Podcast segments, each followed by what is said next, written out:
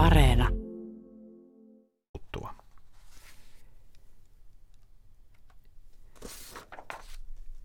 Tällä viikolla mietelauseissa valmistaudutaan jouluun, koska joulun aika voi monelle olla myös varsin stressaavaa. Aloitamme mietelauseviikon Martta-yhdistyksen äänenkannattajan emäntälehden hyödyllisillä ohjeilla eri kohtauksia vastaan. Vuonna 1908 julkaistut ohjeet emäntälehden toimitus on löytänyt jostain ulkomaisesta lehdestä, jonka nimeä he eivät lehdessä kerro. Tässä kolme hyödyllistä ohjetta eri kohtauksia vastaan. 1. Suuttumusta vastaan.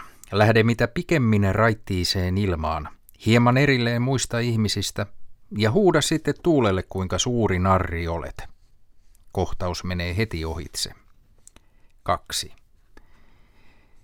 Tyytymättömyyttä vastaan. Käy köyhien asunnoissa.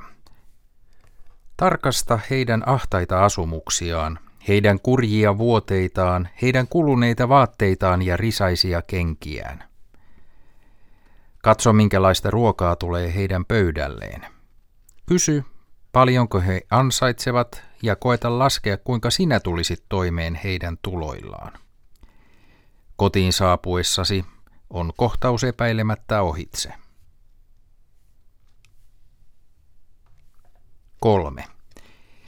Kunnianhimoa ja suuruuden unelmia vastaan. Mene kirkkomaalle ja lue hautakirjoituksia. Ne osoittavat sinulle kaikkien maallisten suunnitelmien päätepisteen.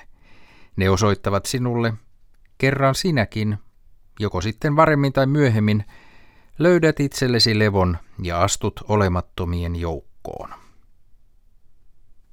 Tämä oli Martta-yhdistyksen äänen kannattaja Emäntälehden ohjeet eri kohtauksia vastaan vuodelta 1908.